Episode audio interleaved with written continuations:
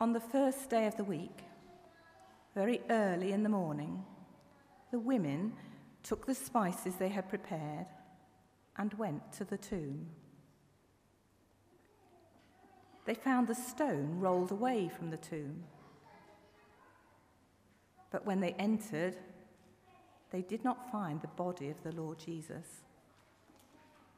While they were wondering about this, suddenly two men, in clothes that gleamed like lightning, stood beside them. In their fright, the women bowed down with their faces to the ground. But the men said to them, Why do you look for the living among the dead? He is not here.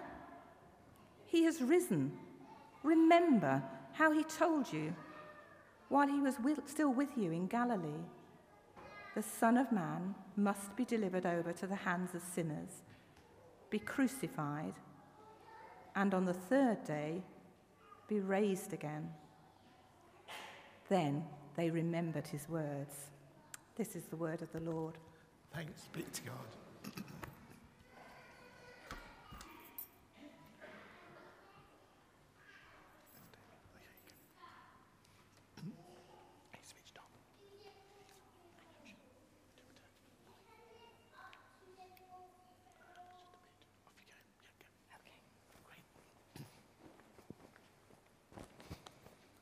I'm going to try and stick to my notes so that I stick to time. So you have to excuse me having to get this sorted out. Right, it's a great pleasure to speak to you today on Easter morning. So just want to start by saying Jesus is risen. He is risen indeed. Hallelujah. Oh, I feel better now. Just remembered that I'm talking to friends and the Lord is speaking through me. So I want you to have a think. What is the most amazing thing you have ever done in your life? And I want you just to turn to the person next to you quickly and just say, What's the most amazing thing you've ever done in your life? Or maybe something that you know someone else has done. This includes you. What's the most amazing thing you've done? What's the most, what, what's the most amazing Giving birth to Josh and Oh, well, okay. So we have all done amazing things. We've heard about amazing things. Obviously, I just shared with Joe. Mine was uh, passing my driving test, of course, so that I could get to the beach and take my children to the beach regularly and listen to the Red Hot Chilies on the way down and go surfing. No, I'm joking. There are far more amazing things than that. And Joe actually shared that the most amazing thing she did, this is my grandson, in her life was giving birth to Hannah and Josh. So I would just like to ask anybody else, did they also share what Joe shared? Hands up who said it was giving birth, having a baby. That's quite a few. That's quite a few. Hands up who said it was your driving test. Okay. Well done, Felicity. Yes. Right.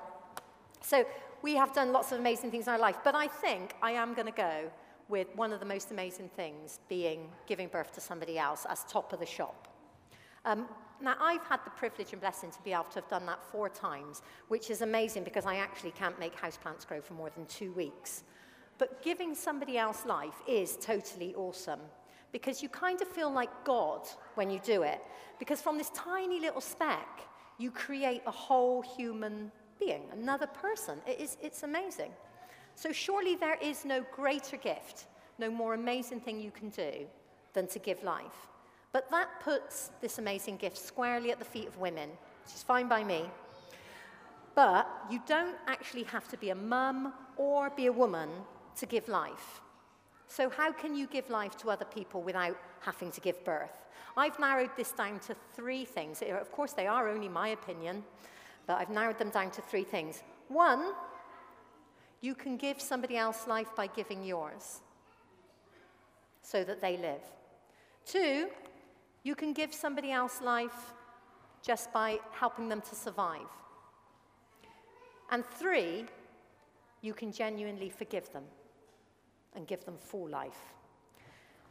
Because being alive and life is so precious, we all recognize my number one example as being right up there at the top, isn't it? The most precious thing you can do for somebody else is to give up your life for them.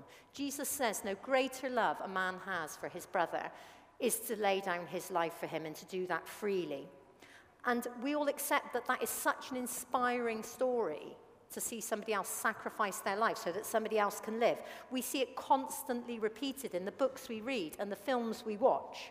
Big Hero 6, who's seen that? He gives his life, doesn't he? Braveheart, who's seen Braveheart? I know my grandsons love that film, Braveheart. They say they're William Wallace. They go around with blue across their faces because they're half Scottish. Titanic and Star Wars, they're all based on this sacrificial and resurrection story. Number two, you can give somebody else life by just saving their life. You can save them from, say, drowning or a fire, and you still live at the same time. And those two examples are easy to connect with. But number three, giving somebody forgiveness as a way of giving them life, isn't something that always just springs to mind. But it is really important because it brings true life. Now, this week I had the forgiveness of my friend Joe in the last 24 hours, actually, when I smashed a box of his newly bought eggs that he was going to have for dinner. And he just immediately forgave me, which I was really grateful for. My friend Debbie this week forgave me because I hadn't seen her in a long time, and she genuinely felt that I was ignoring her and that I'd sort of like defriended her. And she accepted my forgiveness, and it really brought me life to be back in relationship so quickly. But I would say that somebody who really in my life taught me how to forgive was my Umilein, my German grandmother. Now remember, I only saw this woman about twice a year, and I still managed to smash quite a bit of her stuff. So, sort of heirlooms and statues and things like that. At the dinner table, every time, I was the person that would knock over the wine, hit the coffee, and she would always say, Things don't matter, it's just people that matter. She really taught me how to forgive and use the word grace. And as Christians, we use the word grace a lot, but what does it mean? Receiving grace means getting something you don't deserve. Getting something you don't deserve. That's how Jesus died for us, full of grace. He died for us, not while we had it all together, not while we were all saying on Palm Sunday, Hosanna, Hosanna. Rejoice and following his teachings. He died for us while we were sinners. He died for us while we turned our back and ran away and abandoned him. And he still did it for us. And in the reading, Jesus says from the cross, he prays to his Father for the people who have killed him, are killing him at that time. Forgive them, Father. They know not what they do. Because he died full of grace for us. It may be a bit cliche to say, but I still really hold on to the fact that Jesus, when it comes to our sins, didn't come to rub them in, he came to rub them out. And I can stand here today and talk to you about forgiveness. And it's not because I find it easy to forgive, because I really don't. And it's not because I've led a pure and holy life. But when I was 30, I took a really long, hard, and honest look at myself. And I realized there were a lot of things I said, thought, and did that distanced me from God. And I'd actually said sorry for them many times. And I'd had really quite big experiences with God in my life before that. So you would think I had accepted his forgiveness, but I realized I hadn't. I was still carrying them around with me like a massive, heavy cross. I was still letting them plague my life, and, and I was listening to the enemy telling me that I would never be good enough and I would never be free from these sins. And it's a separate story, and Tim says I haven't got time to tell it. But I found a way to break that and to give them to God. And I now live light and free. I've been living light and free for the last 15 years, and it's amazing, and it never goes away. And it hasn't made life easier. Actually, sometimes my life has felt like it's been a lot harder, but it is a light and free life.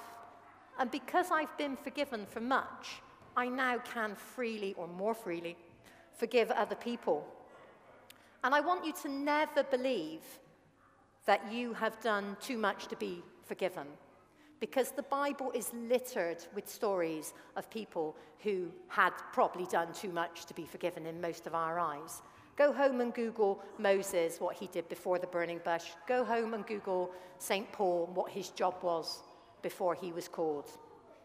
Because sometimes the enemy will come into your life, the devil, and he will sideswipe you. And all of a sudden, you will be doing and saying things that you could not think you were going to do. You would have said three days before, like Peter, I will never deny you, God. You might say to somebody, I would never do that. That's something I would never do. And then all of a sudden, you're doing the things you used to say you would never do, or never say, or never be. And it's you, and you have to face it. And people will then tell themselves, because they'll listen to the devil, that it's now too late and there's no going back and there's no forgiveness. And that's just a lie right there. There's always forgiveness. We all get it wrong. And forgiveness and grace and getting something you don't deserve is the best gift you can give to somebody else. You can give them forgiveness and you can give them real life. And to truly receive the forgiveness that Jesus has won for you on the cross will give you full life. So I want to finish today by just saying two things, if you remember nothing else. I want to, first of all, encourage you to forgive other people in a way that is like Christ's sacrifice, in a way that is full of grace. Not just when it's easy and it's a box of eggs, but when it's really hard and they don't actually deserve your forgiveness. That's when it really counts.